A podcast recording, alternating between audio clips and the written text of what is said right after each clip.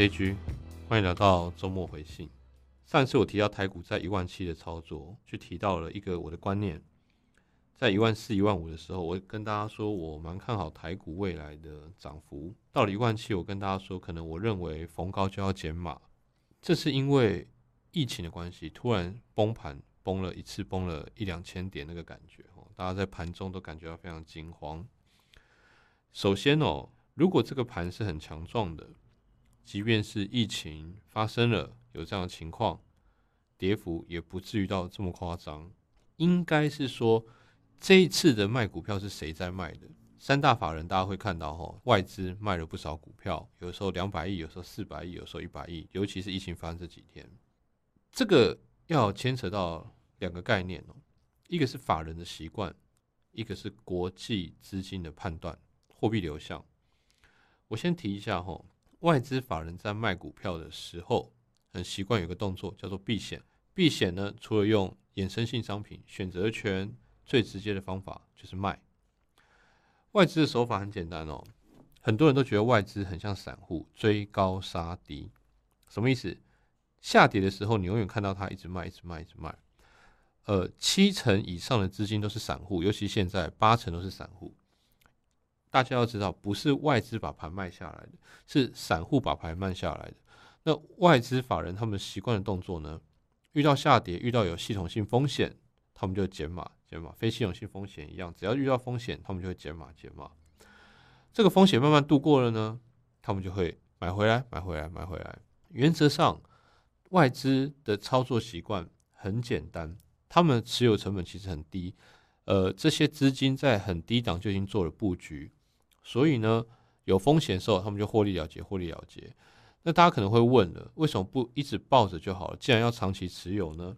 是，这个叫调节，这个动作会牵扯到等一下我跟大家谈的什么叫操作策略。好，所以第一个并不是多看坏台股所以卖，也不是因为疫情发生台湾会多严重所以卖，只有一个比较简单的，在一万七这个位置，在我提到了目前主流电子股不涨的情况下，群魔乱舞的情况下，技术分析也看到一些状况的情况下，这个时候的调节力道本来就会比较大，本来就比较大。所以第一个不是说多看坏台股，而是风险高的情况下，他找不到期望值高的标的，他可能在台湾把钱卖了，然后呢，在别的国际股市在进场，很有可能。那国际的货币资金流向是怎么样呢？还是一样，我们在上一集周末回信提到一万七的时候，我就说台湾的电子股要非常的小心。这几天电子股也是跌得非常凶，那我相信大家应该有感觉了，应该有感觉。那对我来讲，电子股跌得非常凶是必然的，已经讲了一个两个月超过了吧，我自己都没有持有什么电子股了。那电子股的回档只有个原因哦，就是预期会升息，这个在我直播的大局观也提到很多。那我先不讲别的，国际的货币流向呢，市场会预期会通货紧缩，不是说马上了，大家预期呢，国际资金热钱会慢慢收回来，有这个预期，一有这个预期，电子股就很惨。所以我不会说现在电子股跌得很凶，哎，这些公司这么好，我们来捡电子股好不好？如果你的操作周期是三天、五天、一个礼拜，那你要抢反弹，那就另当别论。但我个人觉得，一个人要在股票市场致富，靠的是长线波段，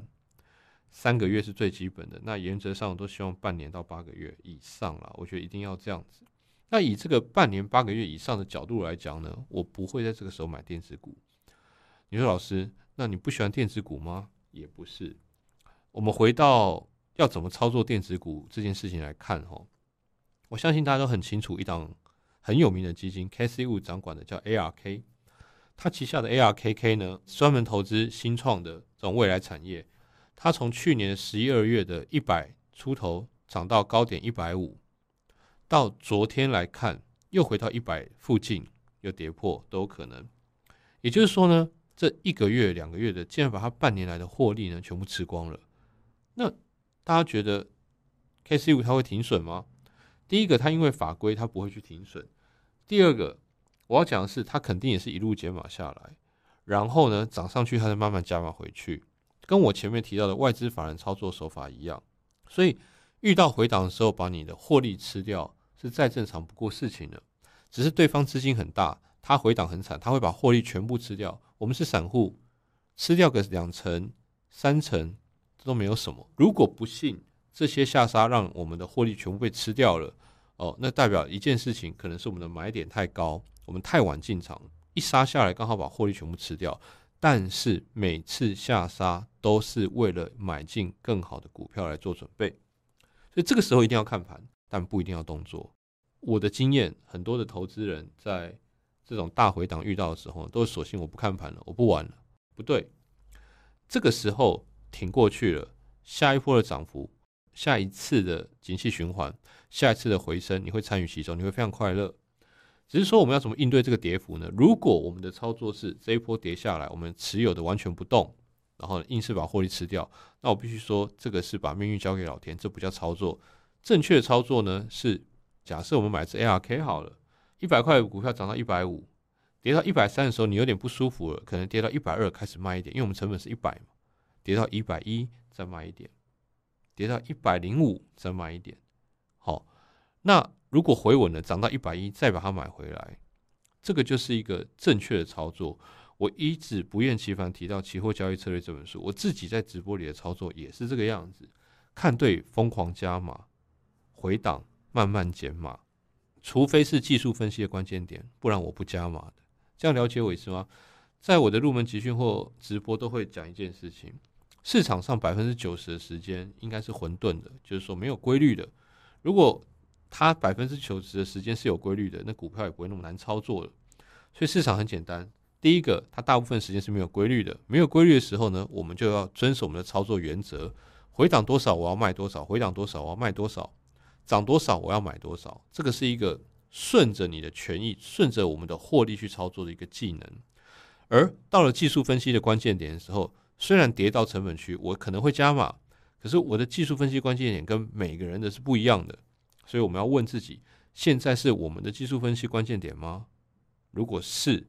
那我可以多撑一下，如果不是，请按照策略。所以回到台股，前几天第一天跌大概六百五百多点的时候，我就跟我身边的朋友讲，如果我要做台股，我现在就会买三分之一，哦，我只会买三分之一。结果隔天又暴涨，那我朋友就问我说，如果你只买三分之一不是很亏吗？我说不会，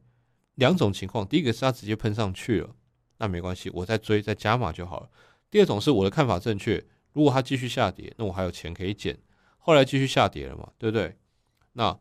有做这个分批动作的人，在这样的下跌市是不会太紧张的。所以我们回到一个操作核心，不要因为太看好一档股票而 all in， 再怎么看好请分批，再怎么看好也要懂得卖出。这不光是台股，我是给大家的建议是，台湾在现在这个位阶下跌的非常严重，你该去找一些这一波下跌却杀不动的股票，再配合国际局势去判断。电子股、金融股，假设两档股票的现形一模一样，技术分析对我来讲一模一样，对我来说这个时候我可能会选择金融股。那如果跌得非常惨非常惨的时候呢，我可能就用我的反市场去买转机股，我可能会去买电子股。所以两个策略很简单的，一个是买杀不下来的股票啊，但是赚的特别少，会杀不下来的股票 代, 代表市场共识特别多了，那赚钱机会很高，但是赚不了多少钱。我我的风格比较不偏好这种，但可以考虑。那有时候呢，我宁愿把资金空出来去买那些超跌的股票，跌到爆炸股票，看起来很烂的股票。反市场技术分析专门用在这种股票上，但是前提是我们也手上有资金，我们能够随着下跌去减码，我们能够在场外等待，能够不害怕买不到股票而一下子就把钱买光。这个是我觉得现在很重要的操作策略。台湾会不会下跌，在我来讲，我先不讲基本面，技术分析上因为呈现一个融资多杀多的情况，这个时候会特别小心。但是千万我要提醒大家，这个时候才是我们看股票的时候，但是不要急，因为还是一句老话，我在一万七的时候说过，今年的股票市场非常难操作，要预留一部分的资金在手上，等到大崩盘的时候买进。我觉得能够忍耐的人一定可以靠股市累积你的复利，而且每一波循环都参与其中。希望这集的周末回信对大家有帮助。我是 A G。